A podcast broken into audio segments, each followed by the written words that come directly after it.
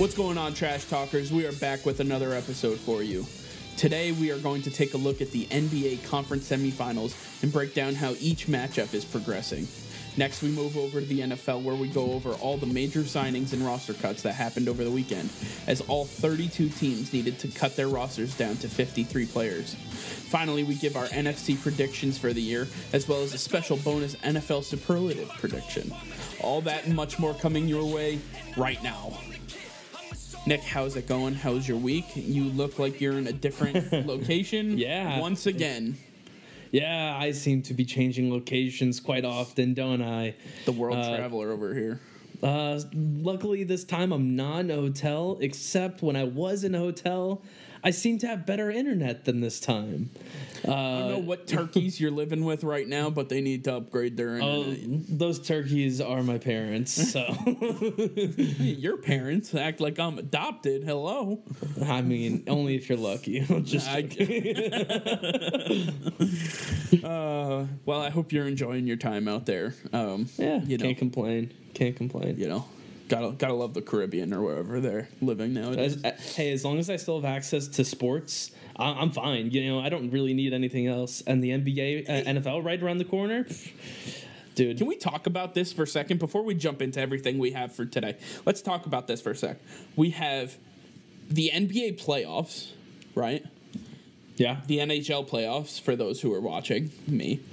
Uh, and the start of the NFL football season. I don't know of a better time right now. Like, this is what 2020 needed right here. This culmination of everything just like right here, you know? Just take Yeah. our mind off of everything. It's absolutely amazing. Now, the one thing I've been trying to figure out is we've never had the NBA playoffs at the at the same time the NFL is starting. So who's going to take the hit? Is the NFL going to take the hit, or is the NBA going to take the hit? I think you're going to where's see the viewership NBA going? You're going to see the NBA not not play on Sundays. You watch. What That- about Monday gonna- nights? I, I- maybe I guess- guess play. They might be playing during the day on Monday. Maybe it's like, like six thirty game. Don't- Think about it though. Like we're we're well into the the this series for e- for each side. Mm-hmm. We're gonna be cutting it down to one game per side soon. So That's true. Yeah, and I guess it really depends on who your team is if they're still in it. Like you might not care if you're a Knicks fan or a uh, Gold, Golden State fan. You know, it really doesn't matter to you. I have a question. What's up? What's a Knicks fan? I, I can't Uh, find those. I- It's just uh, somebody who who crawls around all day crying, might be in a fetal position. Man, they are in a tough way out in New York. you know, I, I kind of feel for them. I, I do. I, I, I mean, can can we just all say I see when I look at them is the word pain with a period. Just pain. I mean, can, can we come to a conclusion that if you're a Nick and a Jet fan, you're just a simp? Like you, you are I, I too. don't know about all that. You're just too scared to move on at this point. Everybody's giving you the green light to choose a new team, and you're like, "Nah, I'm going to stick with this. I'm going to do what they t- they tell me to do." I think there's just something to say about somebody who sticks with their team through thick and thin, and you know they're just going through the hardships. I mean, just take a, a a normal New York fan right now. The Mets are doing eh. The Yankees are more injured than you know. Uh, you know, retirement home. Uh, at this point, the Jets, I don't know what the hell is going on over there. They they can't f- seem to figure out what a first down is. No, they still got laser beams as their coach, so That's true. Uh, the New York Knicks. I mean, if James Dolan's still heading up that team, you know, best of luck to him. I mean, as a New York fan, the only thing you got is the Rangers. Uh, I guess the Islanders, but uh, the, you know they just got thrashed by the by the Lightning in the first game, eight to two. I mean, Yeah. the Lightning again, the best offensive team in the NHL. Not surprising that they went off for eight goals in game one. Uh, they gave the Bruins everything that they can handle, and the Bruins were one of the best teams, if not the best team in the NHL, going into the into the break. So. oh yeah. I don't know. I, I feel for New York fans. I, all I all I'm gonna say is stick it out, stay in it. Uh, you know, I'm pulling for you, except for the Jets. I hate the Jets, and you know, uh, I'm I'm happy they're doing poorly. But other than that, you know, stick it out. You'll you'll get through it. All right. Onto a relevant side of sports outside of uh, New York, and uh, that would be the NBA conference semifinals. So where we currently stand right now, I'm just going to run right through it quickly. The Raptors and the Celtics. Celtics are up three to two. The Bucks and the Heat. The Heat are up three to one. Oh, what? uh, the Lakers are tied one to one with the Rockets and Nuggets Clippers. Clippers are up two to one. So I just want to go back. The Raptors Celtics. I gotta say, this looked like it was going to be an absolute blowout, uh, you know, of a series, right? It, Yeah. it was on the verge of hitting 3 0, and then all of a sudden, one little turkey named OG Anunoby decides to hit a game winning shot on a perfect rainbow pass from Kyle Lowry, who's all of about five foot five. Rainbow passes it over seven foot. Uh, Six. seven six Tacko Fall Yeah. Right into the shooting pocket of OG Anunoby. So the pass was perfect, and he literally just hits it in stride and it ring around the rosy right down in, and ends my dreams of a of a sweep of Toronto. But on top of that, the Celtics were, you know, just morally just gone after that, and they ended up giving out uh, giving up uh, game four as well. So the the Raptors tied two to two, and then it seemed like uh, last night's game, uh, as of time of recording, last night's game was just an absolute blowout. I believe they won by over twenty points. Um, the largest lead was twenty seven points with all starters. Yeah. and it was I think just- it was 111 to 89. So uh, yeah, it's complete Yeah, blowout. it's it was one of those incredible like the Celtics eh, they've they had gotten beat down uh, with the with the last point uh, last second three pointer by OG, and then they didn't bring the hustle in Game Four because they were just so emotionally drained, and I think. Kemba Walker, he, he said after the game that he emotionally challenged the hearts of the players in that locker room and said, Show me what you got. And I think they responded magically. Yeah, no, they uh, they definitely showed up in Game Five without a doubt. That game was an absolute blowout, and they that's exactly what they needed. Everybody knows that the game Game Five, uh, when it's a tied up series, is is huge. You need to have that game if you want to win the series. I believe they said it's eighty two percent of teams who win Game Five move on to win the series, and uh, especially for the Celtics, who who just don't play well from behind. They need to have that advantage moving into it. I think I think they're more comfortable with the lead. I think that they they just play better. And, and you know what? They they're they've been doing this without Gordon Hayward, and, and all props to him because losing a guy like that in the playoffs and, and that that's just a huge loss. I, I, I it's very extremely hard for anybody to come back from that, and they've been able to to uh, rally around each other. And, and and hats off to Brad Stevens for for being able to coach these guys up and and getting them to do what they need to do. And as as much criticism as I have for Brad Stevens, he is a great coach. He has done exactly what he has needed needed to do, and and it's it's shown that the Celtics are a better team than the Toronto Raptors for sure.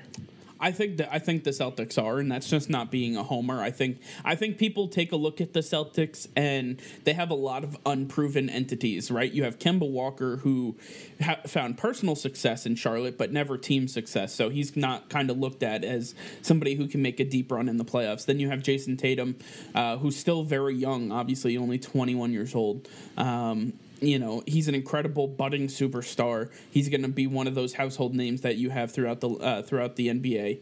Um, but he he's still young, right? Uh, and obviously, you know um, Jaylen Brown, one of one of those guys as well. And uh, you know when you're throwing a guy like uh, Daniel Theis out there or uh, Robert Williams, most of these uh, non NBA geeks don't know who these guys are. They're like, who? There's no shot that these guys are, are beating down on Marc Gasol, Pascal Siakam, uh, Serge Serge Ibaka, Ibaka. Uh, Kyle Lowry, OG Anunoby. Like those are household names, and it also helps that the Raptors made it to the finals last year. So any NBA fan who was watching all all year last year saw most of these guys last year, got to be more acquainted with them, and them having the two seed kind of gives that uh, you know idea that hey, even without Kawhi, they, they were still able to figure it out and win. And you know, props all, props to Kyle Lowry and those guys, Nick Nurse. You know, I know we have a, our personal beef with with Kyle Lowry because he cries more than a newborn. But at the end of the day, like you know, they play their hearts It's- out, and it's it, it's pretty incredible to watch. No, it definitely is. But I, I, I want to harp on that for just a small sec.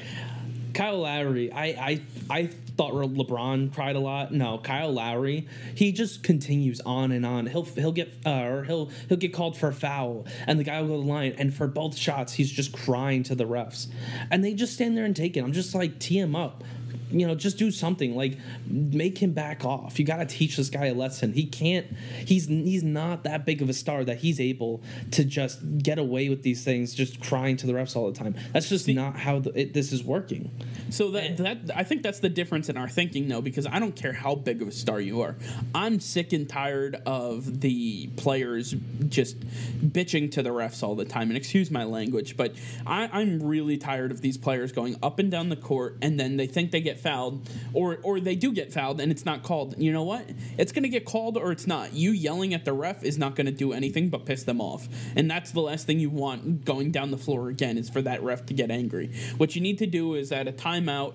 I, I've seen a lot of players do this. Kemba Walker, one of the best at doing this, right? Daniel Theis, even one of the best at doing this. When there's a timeout, when there's a stoppage in play, he goes over to the ref and he goes, "Listen, this is what I felt. I want to hear what you have to say." The ref will then explain it. They say, "Okay, that's not how I saw it. That's not how I felt it. If you can look at look at this for next time." And then I've seen it tran transpire into them calling that same exact play a foul the next time down the floor.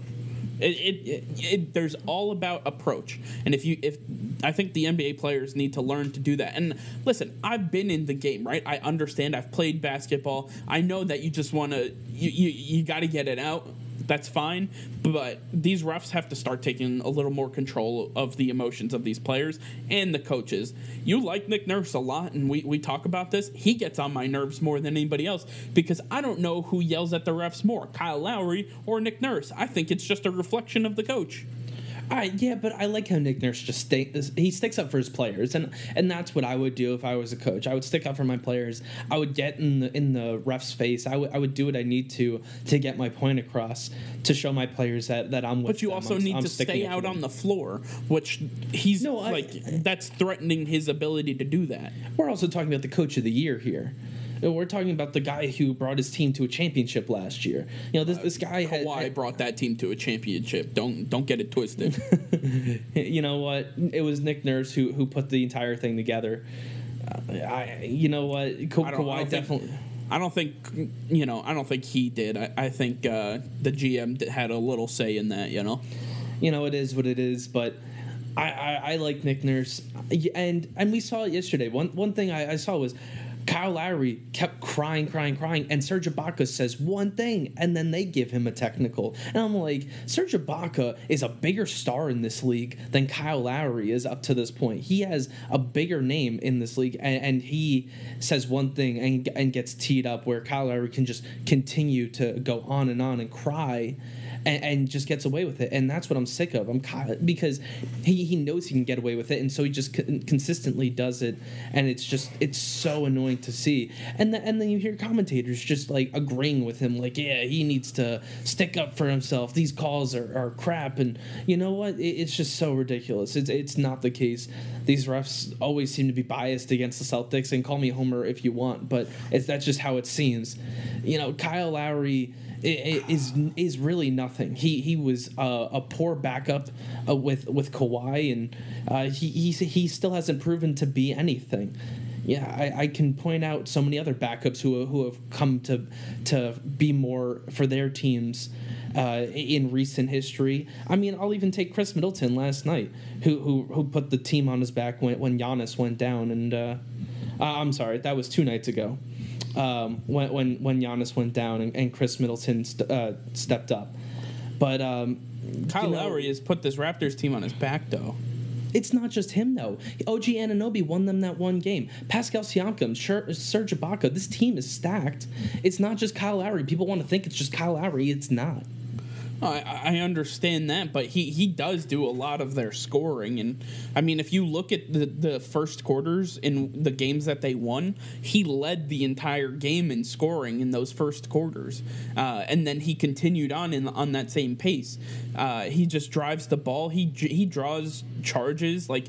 He, excuse me he's just a nuisance to play against and he gets a lot of buckets i mean he's a he can create his own shot i think he, he needs help from his supporting cast because when they have struggled if you look at the three games the celtics have won uh, pascal siakam has been in foul trouble in the third by the third quarter every single time last night he had five fouls at the beginning of the third quarter that's an issue that's i think that's one of that's their second best player and he's and he's got five fouls at the at the start of the third. That's an issue that the Raptors need to address.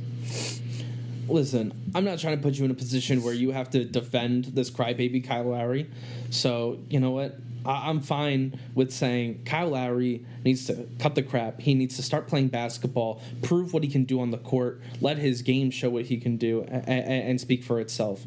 Because I think right, I think he has all the talent in the world. I think he's a very good player. He's definitely an all star in my eyes. But I he does need to stop yelling at the refs every time down the floor. It gets it just gets annoying after a while. Uh, you know, I'll, I'll, be I'll be happy in two days when he's uh, out of the bubble and uh, back in his country. Oh, in Toronto. Yeah. Oh, get him out. Okay. Get I was like, well, I'm pretty sure he's American, so he's American, but he lives in Toronto. Go back. We don't want you anymore. um, Good. And before we move on from this, you need to give Masai Ujiri all the credit in the world over Nick Nurse for putting this team together. I need you to. I need to hear you oh say my it. God. Say it. I'm not gonna say it. Nick Nurse has done a great job. I hate. I hate you. Continue right. doing what you do, Nick. Great let's, name, let's, by the way. oh, God, terrible name. Um, the next, the other series in the East, by the by the way, has been quite the the mind effer, if you will. Uh, the Bucks and the Heat. This I thought was going to be interesting, and if you recall, I talked about how the Heat match up very well with the Bucks, and they're going to give them a lot of issues in the series. I didn't think it was going to go 3-0 and then the Bucks were going to lose Giannis on top of it, right? So holy hell, what what have you seen in this series? What has gone on? Well, I think what happens is we saw that before Giannis got hurt, the entire team was the entire offense was running through Giannis, and right. so Miami just doubled up on him, and he couldn't shoot, so no one was able to shoot. And as soon as he goes down, the team plays what they, they the team moves the ball around. They get it to the open guy. It's not the go-to guy. There isn't this one guy that has to get the ball like LeBron James. You know, it, it's just whoever's open, and that's why they won the the game four you know, if the, if Giannis had stayed healthy and, and stayed throughout that game, they probably would have lost that game because he it's it's always got to go through him no matter how hurt he is and, and, and that's just not how you need to build a team. You need to have a, a, team where it's well balanced where everybody has a fair share where it goes to the open guy. It doesn't have to be your star every single time. And so i think that miami they have uh, they have jimmy butler but he knows how to distribute the ball. He knows how to get it to these guys. And i'm going to say their names again duncan robinson and tyler Herro, who consistently are able to put buckets up because they're good players. They're just not household names but we, we see what, what it's resulted in, and and they went up 3-0 in the series. But if if Giannis can if Giannis continues to be hurt, what which it looks like for uh, tonight's game as we're recording, he will be missing this game. Yeah, I, I believe I believe that the Bucks still have a shot to to stay alive in the series because they're going to continue what they did last game and move the ball around. Khris Middleton's going to go off again. He was absolutely sensational for them, and I think that's going to continue to play dividends. Uh, just moving that ball around, continuing to to find the open man, and and, get keep those big men out there. And I think Miami has a gaping hole in their defense. They they don't play good defense. Uh, they have some poor offensive players at times when you have Kelly Olynyk out there and Jamison Crowder. They're just not great shooters, and, and they take the open shot when they have to. But uh, it, it, it's just that like there was a stretch in that game where they went five five minutes without scoring a, a single point, and it's because you have those guys out there at the same time. It's just it's not a good fit, and so they have depth issues at, on offense uh, that they, they need to work out. But you know what? I think Erik Spoelstra is going to figure out a way to get past this Bucks team. It may not be in Game Five, but I think by Game Six that that'll be the, the last one.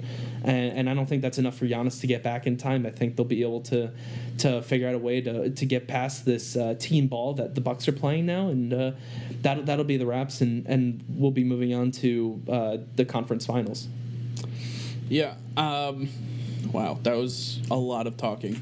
Um, the the Heat have definitely matched up well, like I said. Uh, Giannis going down hurts the Bucks, even though uh, Eric Bledsoe and, and Khris Middleton are going to handle most of the scoring. You still have Brook Lopez. You still have, uh, you know, plenty of guys that you can defer to on that team.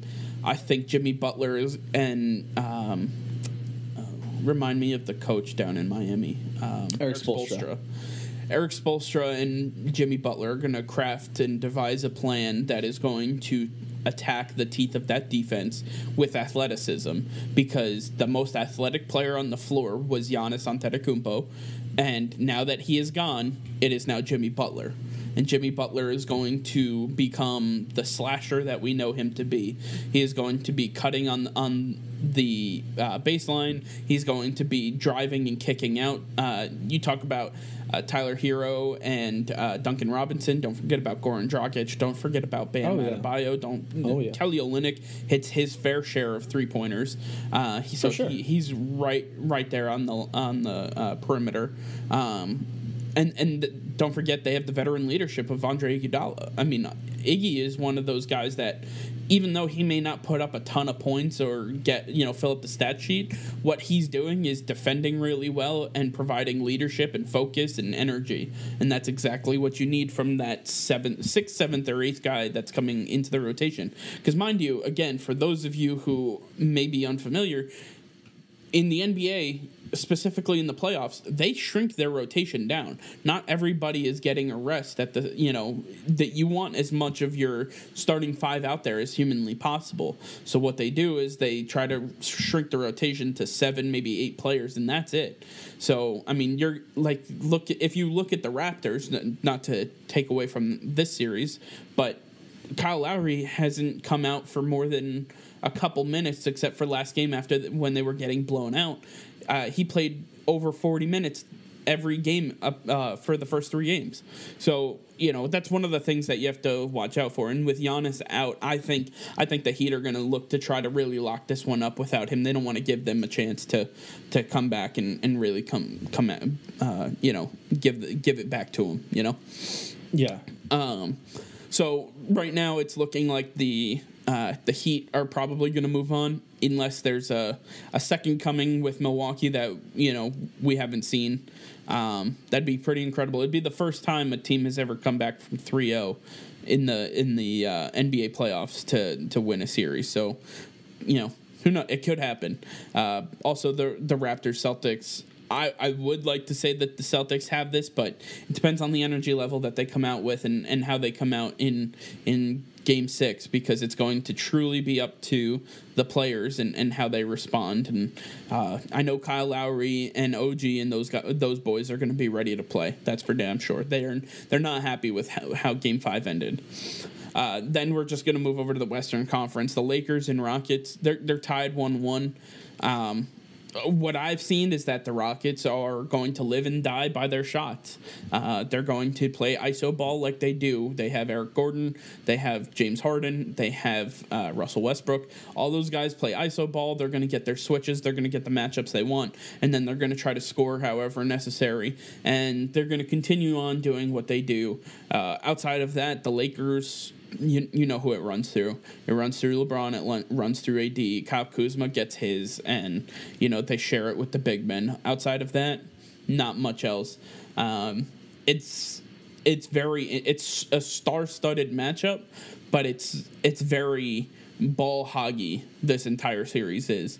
Watching these guys, like it's very isolated. It's very one player has the has the ball. They may pass it once, but they ta- they get it right back, and then they drive to the basket, or, or they pull up for a, a fadeaway, or, or you know a, a step back jumper, or whatever it is. Um, it the I don't want to say it, that it's boring, but I've seen this. I've seen this game before. I've seen the Rockets and the Lakers. It, it's going to come down to whether the Rockets are making their shots and whether the Lakers can, uh, you know, se- secure them defensively. Outside of that, the Lakers really shouldn't have much of a problem here, honestly. Yeah, no, you pretty much said it, and and I agree. I think the Lakers, you know, they, they lost game one, and I think that was really a fluke. But and we saw in game two, the Lakers came back. They had a pretty solid lead when they won that game, and I think that's how it is because to me, the Lakers have like they have it all. They have speed, they have power, they have height, and they know how to move the ball in transition. They know how to outbody you, and that's exactly what the Rockets don't have. They're smaller guys. They they they like to drive to the basket. I mean, you have Harden who can who can step back on anybody, but for the most part, they don't have many people who who can match up properly with the Lakers. And I think the Lakers are going to find their groove in this series, and I think they already have, and they're about to run away with this. So I, I don't think this is really an issue for the Lakers. I, I just think that the Rockets merely got lucky in the first game, and and the Lakers are gonna easily move on in the series. I could see the Rockets winning another game in the series. I could see it going to six, but uh, I'd honestly know. be surprised. I, I would really be surprised if the Rockets won one more.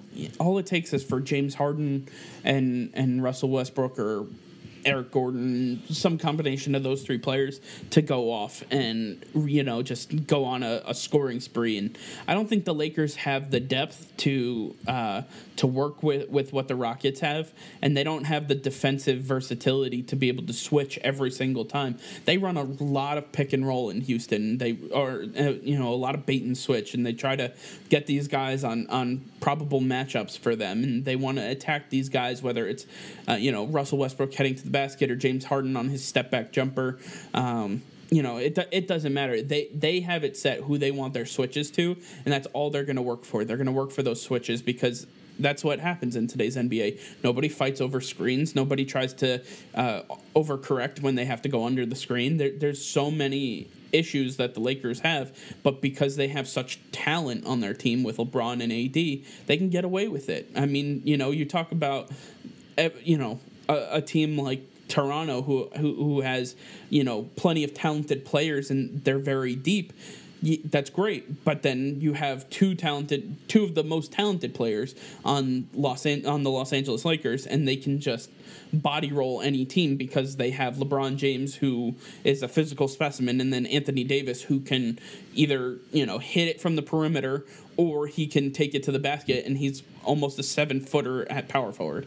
It's just it's you know Yeah, I mean, we, we saw that in the last game. It was AD and LeBron who scored 62 points combined.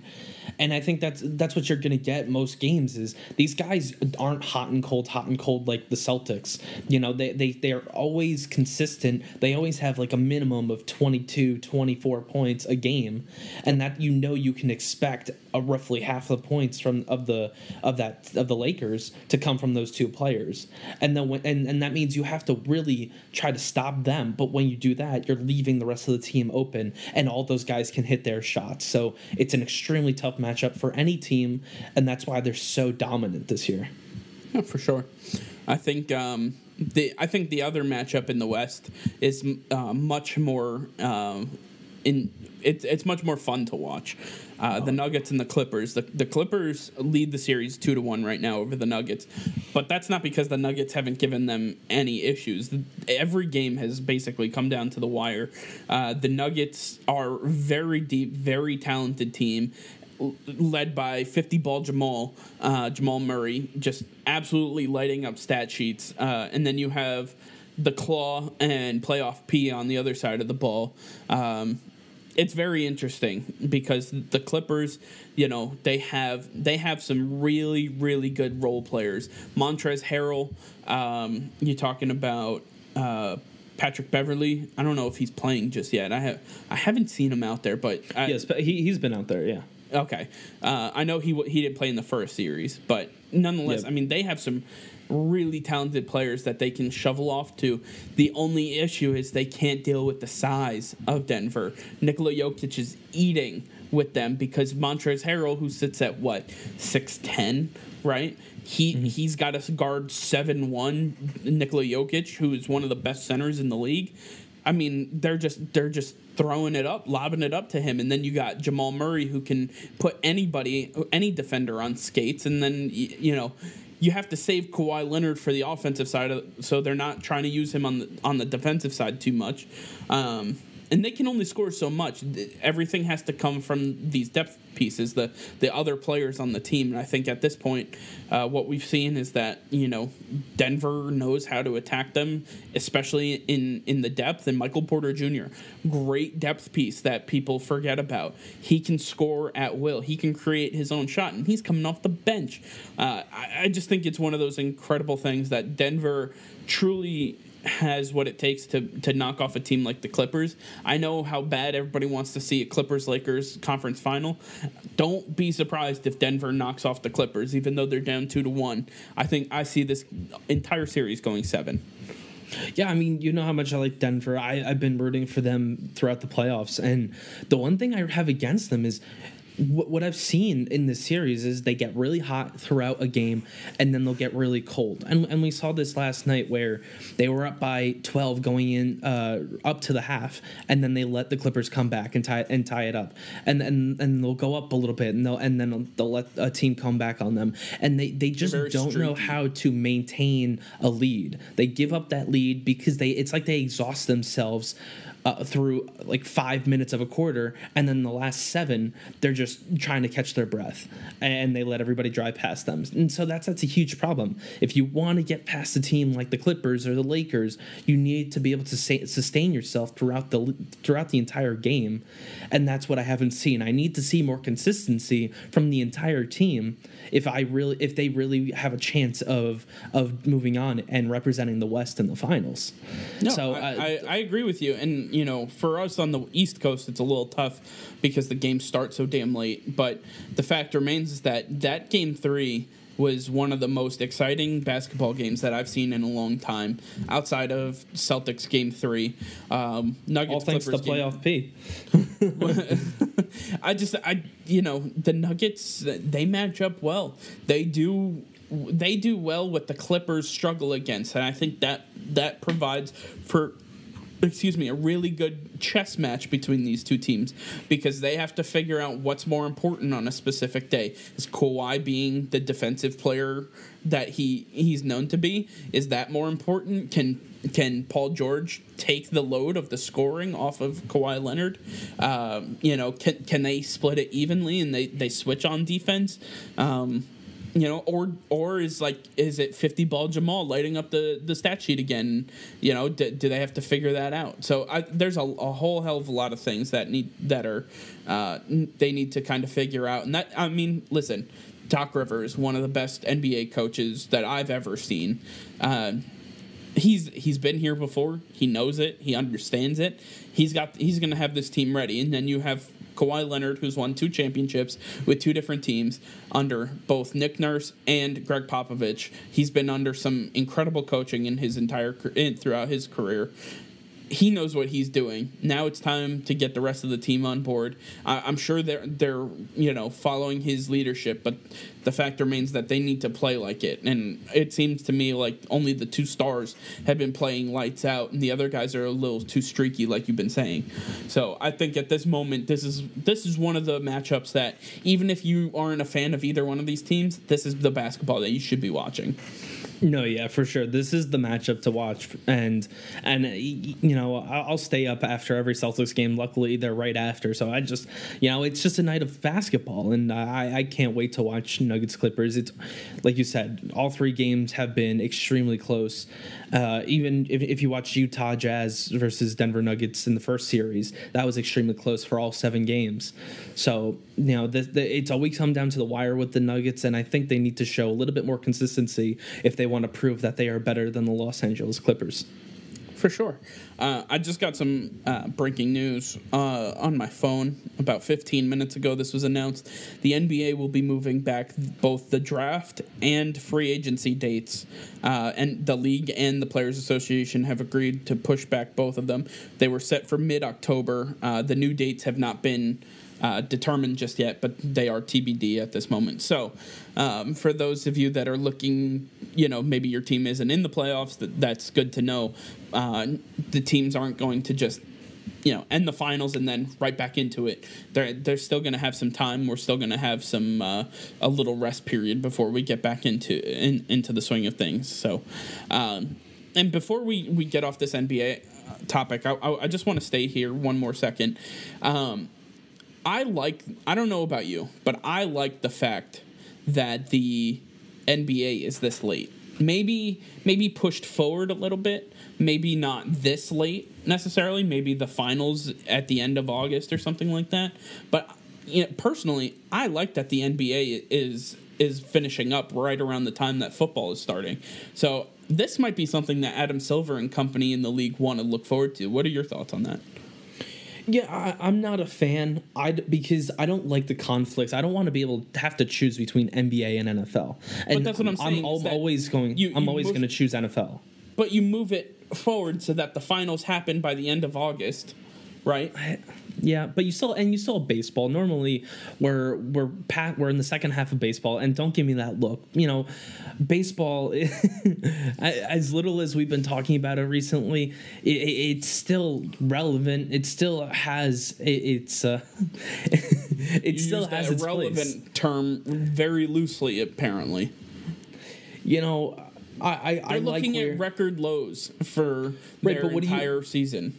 So what are you supposed to do? Start the entire season after the new year? Like, I, am not sure what. No, stop what televising baseball. Nobody wants to watch it. or, do you, or do you want them to take a break after the regular season and just start up the playoffs three months later, when the when the uh, summer starts? You talking about the I, NBA? I, yeah, exactly. Yeah, no, I, I want them to start the season later. I don't want them to start in the end of October, early November. I want them to start maybe in January or so. I want them to figure out a way that they can play and end it maybe mid August, early August, somewhere around there where where by the time the NBA finals finish, we're looking maybe week one or week two of the NFL preseason. Like, I want that swift transition. And then hockey can still start at the same time. So the hockey and the NFL, uh, uh, sorry, the hockey and the NBA, they don't have to compete every single time. So maybe it'll work out for the NHL as well. The only one it screws over is MLB. And let's be honest, most people that I talk to at least fall asleep every single time they watch baseball something needs to happen with that damn sport. But that is a discussion for another time because uh, holy. Um. All right. I, I, think we've exhausted that. I, ju- I just wanted to bring that up. I, I do think that the NBA should move it though. It's sure. interesting, but I they, it's been done like this for so many years. This is a one-off situation, and they're they're ready to go back to their normal schedule. Well, Adam Silver has already said that he's going to look into the possibility of moving it so, well, I know that I know they're gonna the the next season is gonna start in I believe 2021 or the end of 2020. I'm not exactly sure what st- what the start date is, but it's going to be somewhere around where you're talking about. So we'll get a good idea next season how it plays out and uh, how it all how it all goes. So it's going to be a good test kitchen for sure. Yeah. All right. Uh, let's move on to the next topic. So that would be the NFL. All right. So everything this weekend was just kind of uh, it was like a, a madhouse in the NFL. Every team had to cut from 85 players to 53 hundreds of players lost their jobs. Some were re signed to practice squad, some filled in for players that were put on IR. Um, I would definitely check out your team's new roster. Uh, go to NFL.com or ESPN. Either one of them will have the updated rosters at this point in time. But there's a whole hell of a lot that changed, and uh, you might be interested to see how your team looks post cuts. Um, but we have some uh, surprising cuts, and we're going to do those first. So the I'm gonna just list them off and then we'll we'll go back. So some of the surprising cuts we had were Adrian Peterson, Mohamed Sanu, Lamar Miller, Ryan Switzer, Haha Clinton Dix, and Shaquem Griffin. Adrian Peterson was probably the most surprising, I think. This came out of left field for me. I had no idea that the Redskins, oh, sorry, Washington football team. Whoa, whoa, whoa, whoa. I think that's my first slip up since this has happened. Um, I don't think the Washington football team ha- had shown any sign of them wanting to cut ties with Adrian Peterson. I don't I don't really know where this came from. I understand that they have a loaded backfield with young talent and that's exactly what Ron Rivera pointed to when they talk when they asked him about the move. But the fact remains is that with young talent needs some veteran leadership and who uh, who better than Adrian Peterson to lead that running back room. Well, I think Adrian Peterson said it right. After he was cut, he went on, I believe it was radio, and said that Ron Rivera is looking to recreate CMC in Washington, and they're going to do that with Antonio Gibson, who was a wide receiver in college who converted to running back. And so I think that's what that's exactly who they're looking for. And there just is no spot for Adrian Peterson because they are so deep. They have J.D. McKissick, they have Bryce Love, they have um, uh, Peyton Barber, they have all these guys. They just don't need Adrian Peterson. And because he's not going to get the workload that he did last year, they're going to say, we're going to give you another chance. We're going to give you an opportunity to go find a job that's going to give you the workload you're looking for because you're not going to be happy here and we don't have what you're looking for. So let, let's cut you early and, and give you that opportunity. And that's exactly what he got in Detroit. A team where D'Andre Swift is still hurt. Kerryon Johnson was going to be the starter, who is technically still the starter according to the depth chart, but we'll see come week one. Uh, well, you know, Adrian Peterson's going to see a lot of reps in that offense because uh, Matt Patricia likes to run the ball. He likes having a, a, a workhorse back in the behind Matt Stafford. So I think that's a perfect spot for him. Uh, and Bo Scarborough's need. hurt too. Bo Scarborough's hurt. Um, he's a barely on the roster to begin with, so I'm not even worried about him. I like Bo Scarborough. Man. Oh, oh no, I I, I loved Bo Scarborough coming out of Alabama, but you know what? He just hasn't found his footing. Was it not Alabama? No, no I'm just saying. Oh, okay. You're shaking your head like I'm wrong. I'm, I was pretty sure he's from Bo, uh, from Alabama. Yeah, yeah. As little as little uh, uh, college football as I watch, I, I I was pretty confident about that one. But you know what, Adrian Peterson I think it's better off that he's there instead of Washington, and it helps out me because Antonio Gibson is on my fantasy team. So go Antonio Gibson. um, yeah, I mean, I like Detroit as a spot for him. I was secretly hoping Adrian Peterson would finally make the move to New England because he flirted with New England before he went to Washington, and then he flirted with New England before choosing Detroit. Um, you know, I, it, he deserves a top back type of load. I still think he can handle it. I don't think he's really lost too much of a step. He's obviously not record setting Adrian Peterson, but you know who is right? I, there isn't anybody else like him at back in what was it 2008? I believe he still had over a thousand rush yards last season. He did, so this, and he didn't yeah. even start every single game. Yeah, so this guy clearly has what it takes to be a premier back in the league at the age of what 36, 37 years old, 35. But yeah, no, I, I agree with you. Uh, Adrian Peterson, one of the most prolific backs in NFL history. I think he's a f- surefire Hall of Famer. Um, it, ju- it was just ballot, very interested to what's that? No, I was just gonna say he could be first ballot Hall of Famer. Uh, possibly. With all those, I, I just thought it was very surprising uh, that it kind of came out of the blue. Like nobody had an idea that Adrian Peterson was going to be released. I woke up to that news. I was like, "Excuse me, what?" What? Yeah, no, it was shocking. It, it was, it was and it came early in the morning. It was like seven or seven thirty in the morning. Yeah, and it, I think it was the Thursday before uh, cuts. So well, they gave him a couple days, which was nice. You know, you want to be able to do that for the veteran players, who, uh, you know, you give them an opportunity to test out the waters, see see who what teams are out there before the teams go and make their cuts. Now they have AP in their mind when they go to make a cut. They might want to cut one extra person and bring him in, and that's exactly what Detroit did. Yeah, for sure. Another player that was cut on that Thursday was Mohamed Sanu, uh, former wide receiver for the Bengals, the Falcons, the Patriots. Uh, the Patriots cut Mohamed Sanu. Uh, it saves them $6.5 million in cap space. And uh, overall, uh, this was a terrible deal for the New England Patriots. They gave a second round pick to acquire Mohamed Sanu, who was on pace for think like 900 receiving yards or something, or 90, 90 receptions or so, something. It was it was I think it was 95 receptions. 95 yeah. receptions. Um, and he was just it was incredible uh, you know he was having a great season he came to new england and just all, all momentum stopped uh, it just seems like he never really caught on to the playbook. It seems like he never got comfortable with Tom Brady.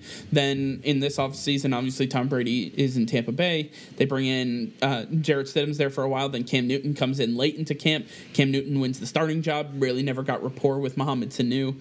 Uh, reports coming out of camp, even though so Mohamed Sanu uh, later in or uh, sorry in the offseason hired a route running coach to live with him so he could eat sleep and breathe route running and work on work on that he wanted to work on separation he wanted to work on his ability to make precise cuts um, and everything coming out of camp everything being reported was that not only did it not change, but it kind of looked a little worse.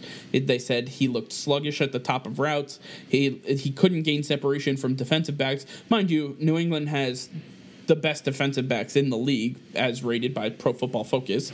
Um, but nonetheless, I mean, you know, iron sharpens iron, and if you're not if you're not showing out in practice, and there are there are other people that are that bit that six point five million dollar cap number looks pretty large at that point in time. I think Bill Belichick and Nick Caserio decided that it was it, they had seen enough and it was time to let him go, try to find a new team before uh, final rosters are made, or you know, in case there's ha- there's an injury that happens and you know they need a player to fill in. Well, yeah, I mean the one question I have right now is why haven't the Jets called him up? Why haven't they? They need receivers. Why haven't the Niners called him up? These are teams that need. Rec- why haven't the Eagles called him up? These are all teams that need receivers. The and, Eagles don't have he, money. The Eagles don't the, have money, and they need to figure out their offensive line situation because well, they signed just, they signed right guard Jason Peters, and now to move him to left tackle, he's demanding more money. So, they well, he already he just agreed to uh, move to left tackle. So they they solidified that. They brought in Cordy Glenn. They I guess they didn't like Cordy Glenn, so they they uh, reached an agreement with Jason Peters, and he is moving back to left tackle. But now they have a hole at right guard because Brandon Brooks has still has a torn ACL. So they, they still have holes to work out uh, beyond the receiver uh, receiver group but there's still plenty of teams that need receivers out there. And Mohamed Sanu is still an elite receiver, at least in my mind. And I think that he belongs on a roster. So why have why is he still available? He absolutely belongs on a roster. Um, I think at this point, belonging on a roster, as we have seen, doesn't ju- just get the job done. That's why Colin Kaepernick still s- remains unsigned because I believe he could still play in this league. But you have, uh, I'm so who was the guy that the Eagles signed to sit at home? I don't know who you're talking about. The old quarterback for the oh Josh uh, McCown. Josh McCown. He's literally sitting at home in Texas, and he's on the practice squad for the Eagles in case any of their quarterbacks go down with COVID or an injury or whatever. So he's he's not practicing with the team. He's not at the facility. He's literally sitting at home doing nothing. He's not on team calls. He's got the playbook, and that is it. Yeah. I don't. I don't like. But Colin Kaepernick can't find a job, right? Okay. And I mean that's a really interesting move too. When you have Jalen Hurts as the backup quarterback, well, kind of shows that they have the, no. F- I think he's there to back up Jalen Hurts. That's the issue. I think I think he's he, there as the the you know. It's it's possible, but I also think that means they don't have they don't have any trust in Jalen Hurts right now. Well, it's Philly, not Baltimore, so no big trust. That's for damn sure. um, but I, when I'm talking, you know, when you talk about Mohamed Sanu, which is what, where we started with this, he deserves a roster spot somewhere, right? Yeah. I mean, we're mm-hmm. talking about players who are suspended being signed to rosters. Josh Gordon getting a roster spot. I think Mohamed Sanu can provide at least what Josh Gordon does at this point in time. I think he can do that for for any team. Um, I'd be very surprised if a team Atlanta, who he was thriving with, Russell Gage is their number what three receiver right now. Why not bring Mohamed Sanu and have him, Calvin Ridley, and, and Julio? There's your three right there. You, you got Yeah. the old band back together, and you got a second round pick out of it. Congratulations, you played yourself. You know, I mean, you're you're just adding to my point where there are just so many teams that either need receivers or could just use his talent to, to further their depth at their position. yeah. But you brought up the Jets, and we know what the Jets are all about. The Jets are about jetting, right? All they do is jet all the time. You, you know what you get with those. San Francisco was an interesting one. They have plenty of. Uh, issues uh, and injuries at the wide receiver position. Um, a lot of players that they were counting on are not there anymore. So uh, I would be I'd be a little interested to see if Mohamed Sanu could get it going with Kyle Shanahan again. Uh, obviously, don't forget that was the same Atlanta team uh, Mohamed Sanu was a part of and you know personally I, I don't know about you but personally i like mohamed sanu. He's Oh, yeah. he's from a town right where we're from in new jersey. Uh, i followed his entire career all the way from high school all the way up until now. I'd like to see him on a team. I like mohamed sanu as a person. I think he's really great. Uh, i'd hope to have him on this show one, uh, one day. Uh, that, that's a shout out if he ever gets to see this. Um, but for the most part, you know, Mohamed Sanu is one of those guys that he can still perform, he can still get it. New England is a very tough spot for wide receivers. Either you get it or you don't. And and we've seen great players not be able to get it in that wide receiver room and they go other places and they do just fine. It's because Josh McDaniels' system the and the system that they have created is so I mean, look, look at what Cam said. He said it this shit's calculus. It is. That's exactly what it is. It's so in depth. You have to have such a uh, like a thirst of knowledge for for the game of football to understand it. If you're just about your job, you're not going to get it done.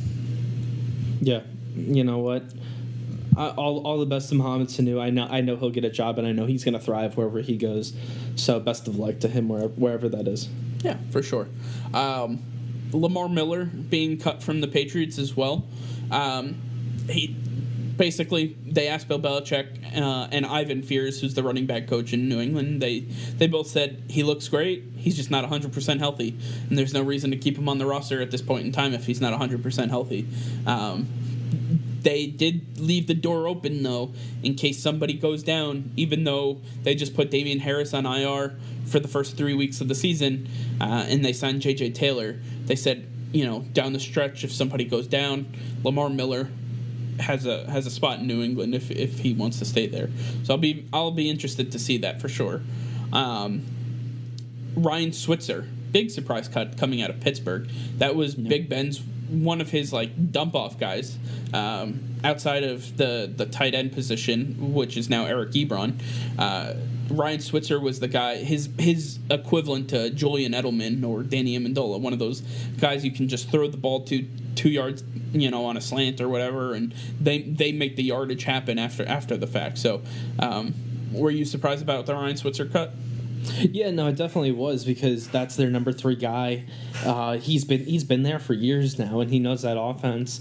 So uh, unless they they're really that deep, I know they have Diontae Johnson, who they're high on, who's their their burner guy. They have Chase Claypool, who's their big body guy, almost like a tight end, and they obviously have Juju. So I think maybe Chase Claypool is just that much better, and he's he's going to take away from Ryan Switzer's time, and there really is no spot for for Switzer anymore, and they only want one small guy, and that's Diontae Johnson. So Well, you're talking about completely different physical specimens when you talk about Chase Claypool versus Ryan Switzer. I mean, you're talking about Claypool, who's what six four, and then Switzer, who's what five nine. Uh, you know, they're completely different, but they both play the slot position, which is incredible. Uh, I, I think that's one of the most interesting things about football is you can have two guys who look completely different and basically play completely different, but they fill the same exact role. I think that's very interesting to me. Um, another this is prob- another one probably the second most uh, surprising cut. Haha clinton dix being cut from the dallas cowboys at the safety position. This was their star signing. This was the, one of their big free agent acquisitions. The other one being gerald mccoy and both of those players are no longer on the team. Uh, but haha clinton dix wasn't injured like mccoy was. Uh, in fact they saved only about uh, they gave him 3.25 million and they save about one and a half by cutting him i mean it's it's not it's not for money i don't i don't really understand the move because i believe they need the the veteran leadership on that defensive back um yeah, I, I take a look. I'm thinking about some of their guys. They have a lot of young talent back there, but they need somebody like Haha Clinton Dix, who's been around this league a little bit, to, to kind of anchor anchor that safety position and you know be be the voice in the DB room.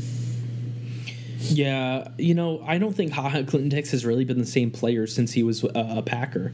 You know, he went he went to the Bears. He had an okay first season, and then last year it was he, he was okay at best, and In and Washington. then oh, I'm sorry, in Washington, and then uh, he.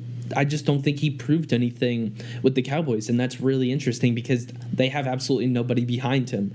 So that proves that, or that just goes to show that he is nowhere near what he used to be. He's all name and no play at this point, and his days in the NFL are either numbered or already over.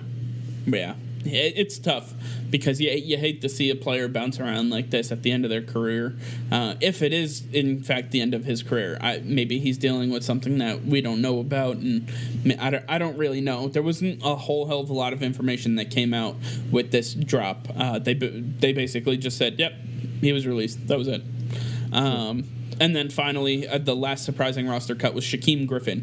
Shaquem Griffin, um, the linebacker for the Seattle Seahawks, his brother Shaquill Griffin is one of the starting corners. Um, this was interesting because he was a, a, defensive starter last year, and they they cut him, but they did add him back to the practice squad. Uh, mm-hmm. I, it was interesting to see him get cut from the active roster, though. Well, yeah, it was it was definitely interesting because, like you said, he was a starter last year. He's also really known for his special teams work. He's extremely fast. He has a nose for the ball, and he, he's really good on special teams. He's a great asset there, and I thought that would be a, a huge pickup for other teams, especially the Patriots. Bill loves his his special teams players, so I, I always thought about uh, him coming to the Patriots. But you know what? I think that he'll end up making his way back onto the active roster. He's a guy that knows the system that um, it, it can really help them out, and I, it makes sense that he's back on on the practice squad. But no one's ever safe on a practice squad. Anybody can be scooped up at any time and brought onto an active roster. So they might want to move quick and, and get him back on the 53 man roster before it's too late yeah, I, I, know he loves playing with his brother and he loves playing in Seattle. So I, I, would hate to see him leave, even if it is to join a team like the Patriots or somebody that I root for. But at this point, you know, uh, Seattle has to do what they have to do, and if they if they saw something better from uh, another player, they wanted to keep him keep that player stashed on their active roster versus putting them on the on the uh, practice squad. Excuse me. Um, so, uh, after the surprising cuts, you know, we had to kind of take a look and reassess and, excuse me, oh my goodness. Um, we have like we did last week with the AFC. So if you didn't see our AFC predictions, make sure to go back last week's uh, video. Uh, we did. Hey, Mike. Did, yes. Before we get there, how about we talk about the breaking news that happened earlier this week with Jadeveon Clowney and DeAndre Hopkins earlier today? Oh. Well, let's let's do that. All right. So so let's I think break I this might down. have glossed over that, but go That's ahead. all, that's all right. That's why I'm here to help you out. So Okay. early earlier this week, we have, we finally got the news that Jadeveon Clowney got signed to a team, and it was a really interesting one too because we had the Titans and the and the uh, Saints who were involved in this, and the Saints were trying something really interesting. They were trying to get a, a sign in trade with the Cleveland Browns, where the Cleveland Browns would sign him for fifteen million dollars, and they would would take a five million dollar cap hit, and then they would trade him to the Saints, and the Saints would pay the, re- the remaining ten million dollars on the on the uh, contract, and and, and the the Saints would also trade over a player as well yep. for a second round pick. So the Browns would get a second round pick, take a, a cap hit, probably around fifteen to twenty million dollars, and then the and Clowney would be a Saint.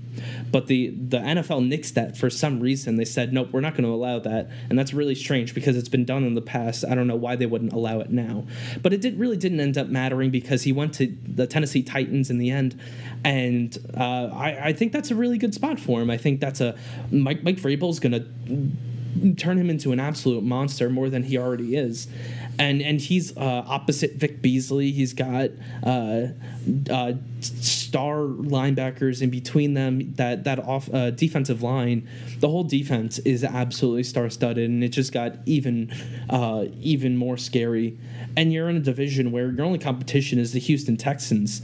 Uh, I, I, don't even consider the the Indianapolis Colts a threat, but the Houston Texans are no match for them. I think Tennessee should have an easy time winning this division, and I think that make them it makes them a huge threat to win the entire conference and be the only uh, the the first seed going to the playoffs that has a bye.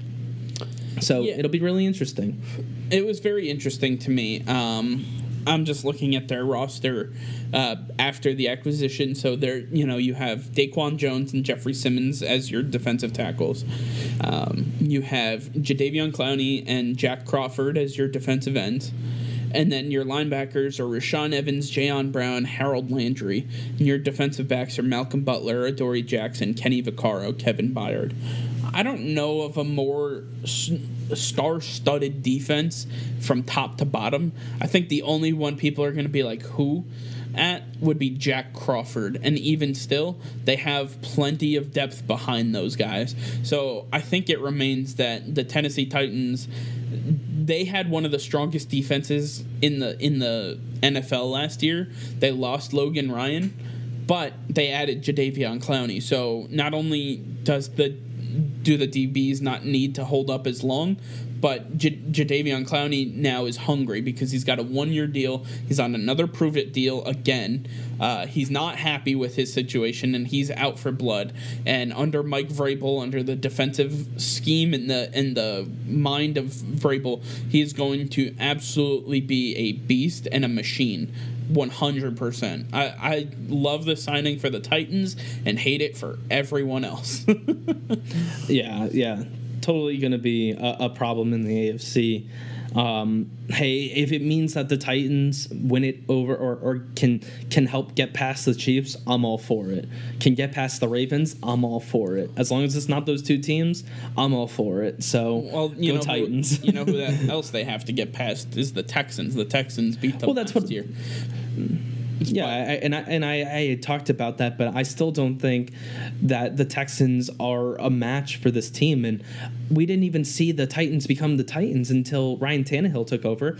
Now we're getting Tannehill with a, uh, a brand new contract and a full season in this uh, in the system. I think it's perfect. You got AJ Brown as a second year player.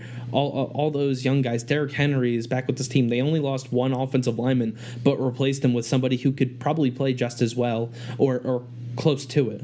So I think this team is going to improve from on last year, and we only got a glimpse of what they're what they're capable of because they only had a fraction of a season to to do what they uh, they could.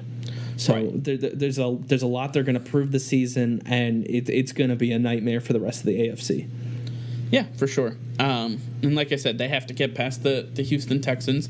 The Texans last year had DeAndre Hopkins, and they don't have him anymore. DeAndre Hopkins now in Arizona, and Arizona uh, just giving DeAndre Hopkins a new two year, $54.5 million uh, contract extension with 42.5 million guaranteed. He now becomes the high the highest paid non-quarterback in NFL history. And not only that, but this is probably the most intriguing part. He negotiated the deal himself. No agent, no lawyer, no nothing. He negotiated this deal on his own behalf, taking matters into his own hands. He wanted to stay in Arizona. They want him, obviously. They got him for a damn steal. Might as well pay the damn pay the guy.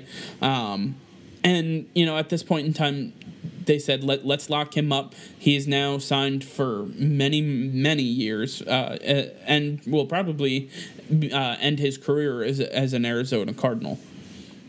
Yeah, no, this is a great, great signing for the Cardinals. This is a guy that uh, he he has. I, I just saw a statistic before that he between the years of like 2009 and 2019, he has the longest consecutive streak of of. Uh, of receptions without a drop, and it was 225. And the second person, I for, I think it was Randall Cobb, who had 119 at second, who was less than or just uh, just, just about half. half just under half of of DeAndre Hopkins. That's absolutely incredible. And I know DeAndre Hopkins wants to make up for last season where he had a couple drops in the end zone, and I know that's on the top of his mind, and he wants to make up for that. And now he still he, he goes from Deshaun Watson to Kyler Murray. That's a that's pretty awesome. If you, if uh, if I say so, may say so myself, that that uh, you can't ask for much of a better situation. And, and then you, you're you're opposite Larry Fitzgerald and Christian Kirk in the slot uh, you know, this this fast paced offense that they're going to be running is going to be uh, perfect for him. It's going to be extremely tough for the rest of the NFC. Uh, probably one of the most deep uh, offenses in the league, and a, a true nightmare for for any defensive coordinator out there. Yeah, this really um, secures his long term tenure with the team. And, uh, you know, this is one less thing on his mind. Now he knows that he's locked up. He can focus on football, and he's going to terrorize the NFC West for a long time.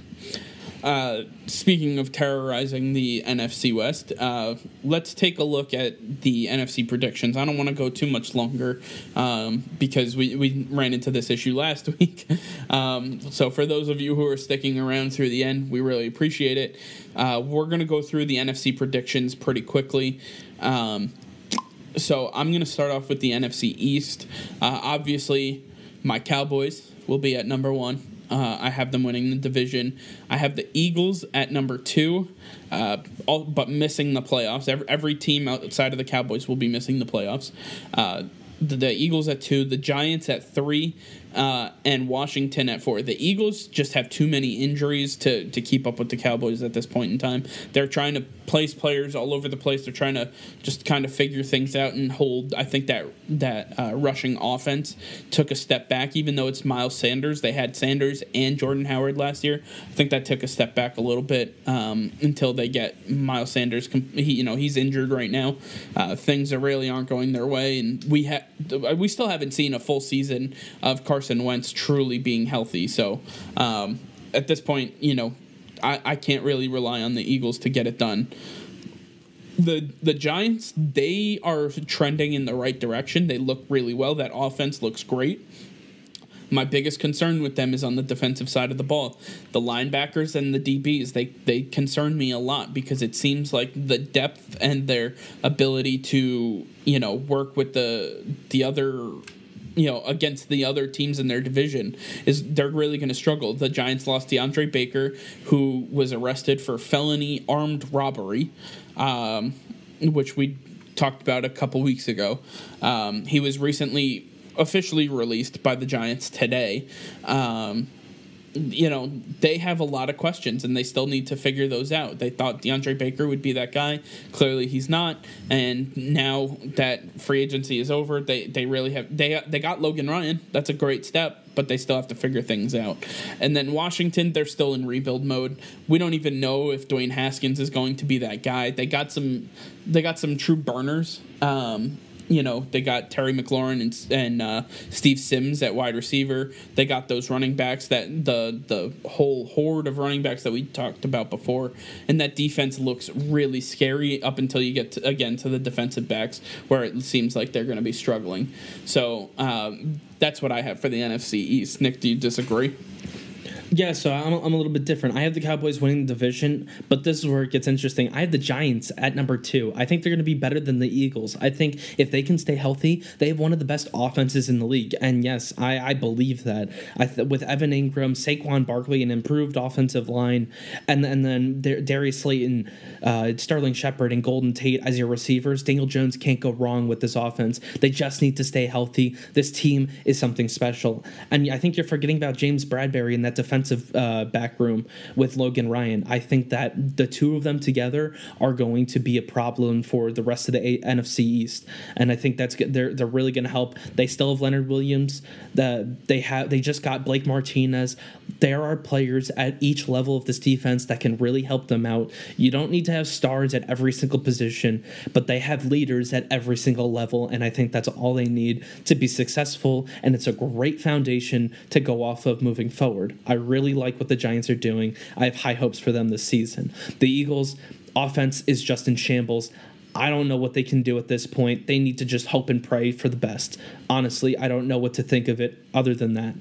And Washington, Ron Rivera is doing a great job so far of changing the culture there. He, I, I couldn't have asked more from any other uh, any coach uh, from what he's done in that organization it's a it's a rebuild for sure. It's going to take some time, and I think he's made the most of this year one uh, before year one has even un, uh, begun.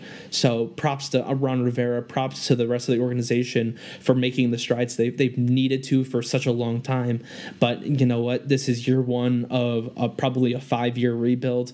Uh, you know, I think it's it's just it's not going to be the year, and they're going to get some really good help in the in the draft. So uh, it's going to be a rough one, but just look look for the bright side, and uh, it, it's gonna it's gonna look good at some point. Just uh, just not now. Yeah, this isn't the year. Um, the NFC North, I'm looking at it. We have the same list. Uh, so I'm going to go through the first two and then I'll let you jump on the last two. So the first two, uh, we have the division winner as the Packers. Uh, I think the Packers did a pretty good job of addressing that defense a little bit. Um, they pretty much just stayed the same, honestly. For you know, they didn't really lose too many pieces, and I think that's where you see these other teams kind of faltering. They didn't lose too many pieces. They didn't add too many pieces. They kind of just stayed the same. And if you can expect the same from Aaron Rodgers, I, I, you know, a, a, fully healthy Aaron Rodgers uh, and a pissed off Aaron Rodgers at that. Um, you know they, they have some weapons. You got obviously Davante Adams, Allen Lazard. Those those boys they they know how to how to uh, win their routes and, and go up for 50-50 balls. Uh, they got the the, the uh, running back duo in Jamaal Williams and Aaron Jones. Those guys are going to get theirs. Uh, I think they're just going to run that division. The Vikings, they lost too many players for me to to want to get them to uh, n- not only win the division but personally, I don't see them making the playoffs. Uh, I think the Vikings lost they th- lost three of their starting four corners. Um, and they also uh, lost their starting defensive end in Everson Griffen, who's now in Dallas. So you. Uh, oh, and Linval Joseph, the starting nose tackle, is now in Los Angeles. So you lost a lot of key pieces on defense, and to keep up with the, a team like the Packers, you're going to need every defensive piece you possibly can. They didn't address that in, in the offseason, and at, at this point in time, it's a little scary to think about that they they they have you know some major holes to fill on the back end and the front end of that defense. Um, I just don't see them being able to progress like they did. They also, you know, the big loss that everybody's going to talk about, Stefon Diggs. He's in Buffalo now. You you drafted Jeffer, Justin Jefferson. I love Justin Jefferson. I think he's literally Stefon Diggs 2.0, but he's still a rookie. He's going to take some time. He's going to get need some time to get up to speed. Um, I, I, I don't like the Vikings this year.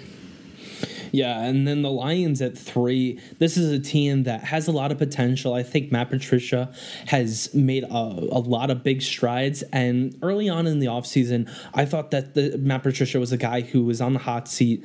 But now that uh, everything I've heard out of uh, the organization, this guy has finally gotten through to his players, and this is a guy who's finally changing the culture in Detroit, which is which is exactly what they need. They've gotten enough players in there that know ha, are familiar with how he works and are ready to do what he wants to do.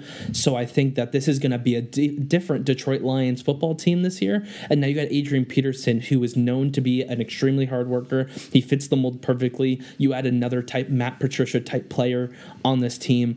I think they can really make some big strides this season. I'm not. I'm not looking back from la- from years past. This is a different team, and, and they're going to be much much improved. And then the Bears. Mm, mm, all I have to say is Mitch Trubisky is the starting quarterback for this team, and that's it. Like, what else is there to say? Allen Robinson. But I think just out of a war of attrition, I don't think Nick Foles is. No, and You know. yeah, Matt Nagy needs to ride or, ride or die by by uh, Mitch Trubisky at this point, and unfortunately, he's he's gonna die. Mitch Trubisky is not gonna show any improvement uh, unless you know he he's born again. Like literally, I don't know what else could be done. But uh, Allen Robinson is his only receiver. Uh, you have Jimmy Graham as a tight end. That's great, but I think he's washed up. Um, uh, other than that, David Montgomery's hurt. You don't even have a running back. Tarik Cohen can't do anything besides catch the ball. He's not a real running back. You might as well throw him at receiver. Cordarrelle Patterson is a receiver, but he's going to be your RB one to start the year.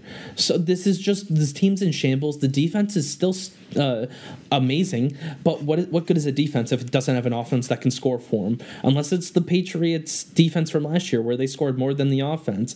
I don't see this team winning much at all. Yeah, I, I tend to agree. I think that's a, a big reason why we have the same exact list here for the NFC North.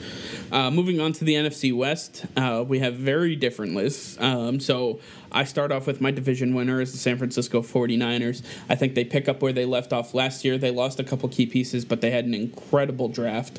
Um, they, they picked up some some key roster spots that they needed to fill. Uh, my biggest concern with them is the wide receivers, but it doesn't matter. They have the three headed rushing attack anyway. So with that being said, it looks like you know they're going to just run the ball down everybody's throats and hope for the best. Jimmy G is going to be a game manager, like I called him last year. Again, to me, game manager is not a, a, negative issue, a negative comment. It's simply somebody who plays the game that needs to be played be, because you know they they do check down routes and wh- whatever the case is. So I think Jimmy G can, is going to fit this mold really well. I think the 49ers come out on top. That defense is just incredible. Uh, then you go up north to Seattle. I think the Seahawks have a great team. That offense looks super explosive with Chris Carson back fully healthy. You have uh, Tyler Lockett and DK Metcalf ready to break out. Uh, they added Greg Olsen at tight end. Uh, they just re signed. Um, Josh Josh Gordon, who's applying for reinstatement. While he's waiting, uh, they still have Phillip Dorsett, who was a really productive player in New England and and in Indianapolis. So they they have a really good number number three. Um, that rushing attack is going to be incredible, though. Russell Wilson, you know who he is. He, he's an MVP candidate every single year. Let's He say, say it with me, Mike. Say it with me, Mike. Mister Unlimited. No, I'm not going to say that. That's ridiculous. um, yeah, Mister Unlimited. no, no shot. Um, number three, I have the Arizona Cardinals. I just think that the Cardinals they're in the right direction. They obviously got DeAndre Hopkins at a steal. He they're they're looking hungry. They're looking ready. I think that they're going to have a winning record. I think they're going to have a really good record. Um, you know, I, I just think that that defense is a little young. It's a little raw. You have some you have some great pieces out there like Chandler Jones, who is a top sack getter in, in the league every single year. Um, that you know you have Isaiah Simmons, you have Budda Baker. Those guys on the be- defensive back end are really going to help you out. Um, I just think that they need a little more work, maybe a little more uh, roster upgrades, and and then they'll be able to vie for the uh, NFC Championship or NFC West Championship. Uh, and then fourth, I had the Los Angeles Rams. The Rams, you know, they they lost a couple pieces. They you know they haven't really added too much. The they haven't done anything that excites me and now every team around them has gotten much stronger i think that the rams they're not a bad team by any stretch i still think they'll have a winning record uh, they're just they're in a very they're in what quite possibly the toughest division in football um, and i think they have a lot to learn. I think Jared Goff is going to get a rude awakening this year. Um, those those boys are going to need some help, and you know I, I've seen some some of the clips coming from uh, training camp as far as uh, um, Hard Knocks, HBO's Hard Knocks is concerned. But um, you know the, the Rams, no Todd Gurley is is going to be a struggle. Uh, that rushing attack I don't believe in wi- without uh, a star piece.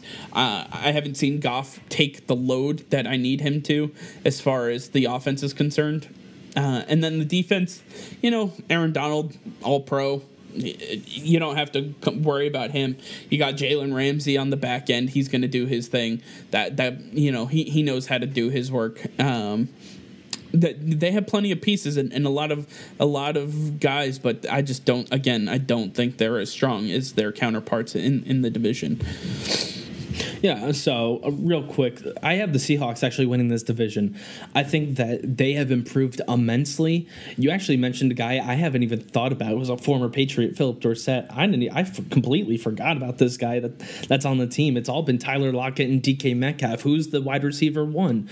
Does it really matter? They're both wide receiver ones in their own right, and that's great for Russell Wilson. This guy, Russell Wilson, is amazing. We've seen him do amazing things with absolutely nobody on the field. Now he has a, a future Hall of Famer in Greg Olsen at tight end. He has two wide receiver ones on his team with Phillip Dorsett and uh, Josh Gordon right in the background. And then Chris Carson apparently has been looking stellar in Seattle this offseason. So there's extreme high hopes for him. You had Jam- Jamal uh, Jamal Adams in uh, a trade earlier this offseason. You still have Bobby Wagner.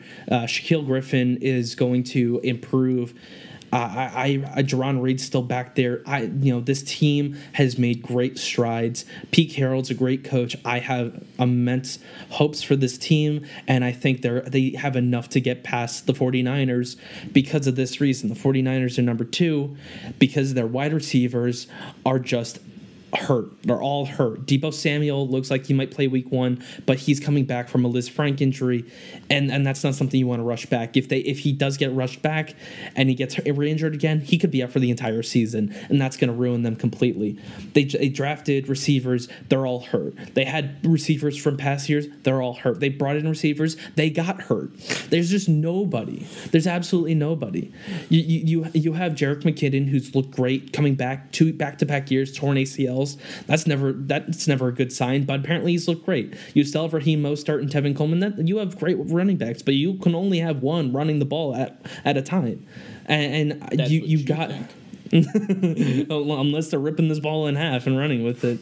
Uh, you know what? Um, I, I just don't believe in this offense. The defense can do all they want, but again, I'm gonna I'm gonna look back at what the Patriots were last year. They were all defense and no offense, and that's exactly what the Niners are gonna be. I just don't think they have enough to get past Seattle, and they barely had enough to get past Seattle last year. But now it's just so lopsided. I think Seattle is the clear victor in this division. And then the Cardinals, I think they've done so much to improve, ah, so much more than any other team. And I think they're going to make great strides. Cliff Kingsbury has an, uh, one of the best rosters uh, uh, in the NFL right now. And I think with his style of offense, they're going to put up a ton of points, and this defense is going to be extremely hard to score against a gr- I, I think it's going to take some time for them to get going, but once they do, it's going to be a nightmare to stop, if at all. And then the Rams, I think they're the odd one out in this scenario. I, I just don't, I think they've lost too many pieces on defense. Aaron Donald, he, he's still amazing, but everybody has kind of figured out how to stop him a little bit.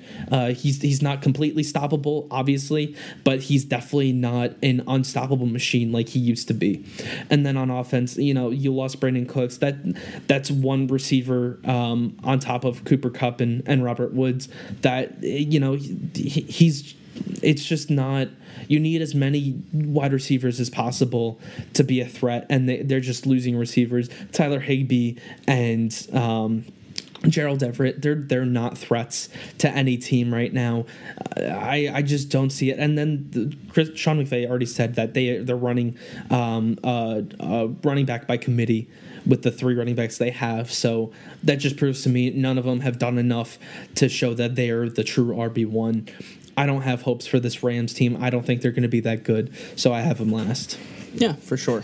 Um, uh, and then quickly, just down to the NFC South. Um, we pretty much have the same list, uh, but we both believe that the Buccaneers are going to win this division. Obviously, adding Tom Brady Easily, easily. adding Tom Brady, Rob Gronkowski, Leonard Fournette, LeSean McCoy to that offense. Um, you you have your offensive line intact. Uh, just you know they they've done everything right. Bruce Arians is leading this team. They have sold out for this year. They are all in for 2020 and possibly 2021. Uh, but outside of that, they are going to have to rebuild once again. uh, but they are, you know what? Th- that's a, a different issue for a different time at this point. Uh, that defense looks elite. Lavonte David, Devin White, um, you name it. Th- those guys are ready. Shaq Barrett, Jason Pierre-Paul. Yeah, Yep. It- Yeah. it- and it keeps on going. Yep. Uh, and then I have the Saints uh, coming in at number two. Uh, I, obviously, Drew Brees and, and Alvin Kamara, uh, Michael Thomas. That that big three in New Orleans knows how to score the ball at will. Uh, they can really just you know shake up any any team. And then the defensive excuse me, the defensive side of the ball, Marshon Lattimore, uh, really, really helping them out. Demario Davis at linebacker, doing doing good things. Um, I don't have to talk too much about the Saints. Y'all know who, who what you're getting when when the Saints take the field. Um, and then at number three, I have the Panthers. I know they have Teddy B at, at quarterback, and he's, still a little unproven as a, as a full time starter. Uh, but they still have Christian McCaffrey, who is by far not only the best fantasy player, but I think the best running back in the league, uh, just because of his versatility, his ability to utilize the entire field. He can line up at any position. He knows every single position that he can. He can line up at tight end, wide receiver, and not just like you know the outside, but he can do the slot. He can line up at fullback, halfback, whatever you know, whatever you need him to do. Um, and then that defense, you know, they lost a couple pieces, but they they keep on chugging. You know that that defense seems to always figure it out. They they're always a top ten defense, and the Panthers know know what they're doing on that side of the ball. Um, and then finally the Falcons. I just think that the Falcons they added Todd Gurley to the offense, but nothing about this team really excites me outside of Julio Jones. Um, they lost Vic Beasley. They don't really have a whole hell of a lot as far as like defense is concerned. I I don't know. There, to me, there's not much to look forward to with Atlanta. I think that they need to kind of break it up and they need to start looking toward uh, a rebuild sooner rather than later. Yeah, I mean, I like you said, I have the Bucks and Saints as well in that order, and then the only difference between us is I have the Falcons in third. I love this offense. I think Todd Gurley is going to be reborn. I think that he's going to be the Todd Gurley of old. They already said that he's going to get 20 to 25 snaps as a rusher. I can't imagine what he's going to do in the pass game. You still have Calvin Ridley, who they think is going to be an absolute stud, and Julio Jones, who's arguably the best receiver in the game. Um, so uh, the only question I have is can this defense hold up? And that that's been a question for a couple of years. I don't think they've really done anything to improve it, but I think this offense has enough star power to to really get this team past the Panthers in the division. And I think the Panthers, you know, they, they've made the switch to Teddy Bridgewater this offseason, but it looks like if he fails this one year, they're ready to move on from him and, and get one in the get a new quarterback in the draft, which is really strange to me, which shows to me that they don't really have that much uh, that much um, Trust. trust in him. Thank you. So. I, I, I just I don't believe in it. The, this defense, they lost Luke Kuechly, the heart and soul of this defense. I think that's going to be a lot to overcome in this one year. You add Derrick Brown, who's a great defensive tackle, but you lost Gerald McCoy and Dontari Poe last year. So what are you doing? You're, you're kind of just replacing those guys. So you're not really improving. You just released Efe Obada for some stupid reason. Efe Obada was a great, it was kind of a sack machine for a little bit there last year with uh, Carolina, and you just released him for no reason. So uh, after roster cuts, I don't understand that one. You lost James Bradberry. There's just a lot of holes on this defense. I don't see the the depth uh, on offense. You add Robbie Anderson, and you have DJ Moore. Curtis Samuel's okay. Uh, but I think this offense still runs through Curt, uh, through uh, CMC and Christian McCaffrey. I, you know what? I don't want to be pessimistic, but I think that I don't think it can go on forever. I, I don't think anybody has that ability. Last time we saw this was Bo Jackson, and we saw him go from 100% to zero overnight. And I don't think that's going to happen for, for CMC, but I don't think that he's going to be able to keep this up forever. So we'll, we'll see what, what the rest of the offense can do, but it's definitely not going to be enough to get past the rest of the division. Yeah, I think there's a lot to, to take in, but overall, um, you know, these are our predictions. Chalk them up. We're going to revisit these at the at the halfway point of the season, and then we'll revisit them again at the end of the season, see where we kind of stand. Um, we also gave some bold predictions. Uh, so I'm going to just mine. I believe three out of the four NFC West teams will make the playoffs. This will be the first time that a division has three teams in the playoffs since 2007. Now, mind you, we are playing with this is the first year with the extended playoffs, so that's why I believe that this will happen. I believe that the NFC West, uh, you're talking about the 49ers, like I said, will win the division. I have the Seahawks and the Cardinals getting. Uh, uh, wild card spots with the Saints getting another wild card spot. I don't know exactly the order. I didn't really go that far in depth, but I do believe this will be the first time since 2007 three teams from the same division will reach the playoffs. Yeah, and then I think I think this one's really interesting. I have the Bucks going 16 and 0, perfect season for Tom Brady once again. I think it's going to happen. I love this team. I am in love with this roster. Like you said the Bucks are all in and they did it right. They just got Leonard Fournette and I think that's the icing on the cake for this one. I, the the defense is stellar. The only hole you could point to is the DBs, but who needs them when you have that pass rush? You know what? You add Antoine Winfield, who's one of the best ball hawks coming out of the the draft. He he could be the next like Earl Thomas for all we know uh, who knows? I, I have high hopes for this defense, but the offense, Tom Brady has all the weapons and then some. This is the the best offense he's ever played in. Yes, he's it's better than the 07 Patriots offense. I think that he's going to do amazing things. And whenever he feels like handing the rock off, he's got Rojo and Leonard Fournette there to take the ball and that's scary when when it's just them by themselves on that offense let alone when they have those wide receivers to offset what they want to do on the ground. So this team this bucks team is going to go so far. I'm I'm almost there to say they're going to go 19 and 0, but not just yet. So as of right now, I have them going 16 and 0, perfect season for the Tampa Bay Buccaneers and again, obviously, our bold predictions are based on the fact that you know this is barring injury or anything that major that happens. Um, but I do have some breaking news about some major news. Uh, it looks like All Pro outside linebacker Von Miller suffered a serious lower leg injury and might wow. be out for the entire season. Uh, as of this point, this is breaking news coming from uh, ESPN. Uh, it looks like he might have done something to his ankle and uh, he was carted off and they're getting him an MRI as fast as possible because they're well, saying it does not look good for him if we look back, I know there there's been injuries recently where players ha- it, uh, I think it was David Montgomery. It looked like it was way worse than it was. They carted him off, but they were just being precautionary, and and he'll be back this season. So hopefully it's the same thing. I wish all the best. Good luck to Von Miller getting back as quick as possible. This Denver team is can be something special, and they need him as much as they can possibly get him. So 100%. quick recovery. I, I I agree, and I share the same sentiment. Yeah. Um.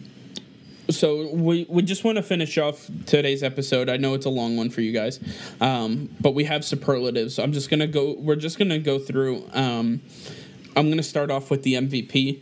Um, we I have Patrick Mahomes. I think that's pretty self-explanatory. I think he's one of the best players in the league. His entire team thrives on his ability to do his job at, at an absolute uh, top tier level, and I think he's just he he's an MVP candidate every year. I see the Chiefs doing really well in the AFC this year, and you know, uh, no surprise that the AP will will vote him as the MVP. Yeah, and I have the man, the myth, the goat, Tom Brady. He's going 16 and 0. You can't give it to anybody else but the guy who put together a perfect season once again.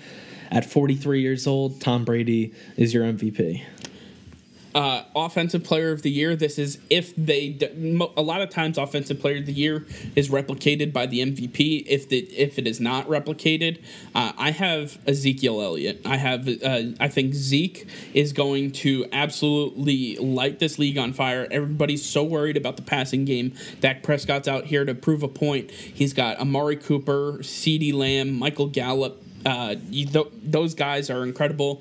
Um, but don't forget about good old Zeke.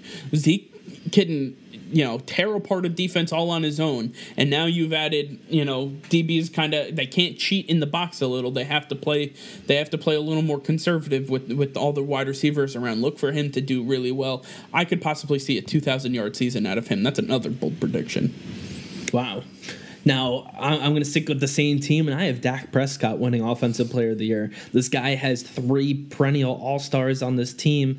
I think that he can do something special. He wants to get three 1,000 yard receivers, and I think he's going to do just that, and then some. Blake Jarwin is a guy who's uh, a tight end in the making, a star in the making. He's going to get his fair share as well, and then Zeke coming out of the backfield, another great passing weapon, along with Tony Pollard. So so many weapons. Dak Prescott's going to do special things. He was a monster last year, and he's going to be a monster again this year.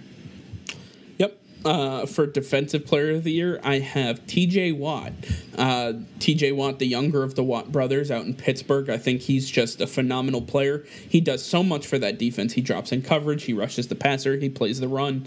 Uh, he does it all, all from the outside linebacker position. Uh, he is one of the most versatile defenders out there. Uh, he can do everything. He he's top five in sacks every year. Uh, he he can get interceptions.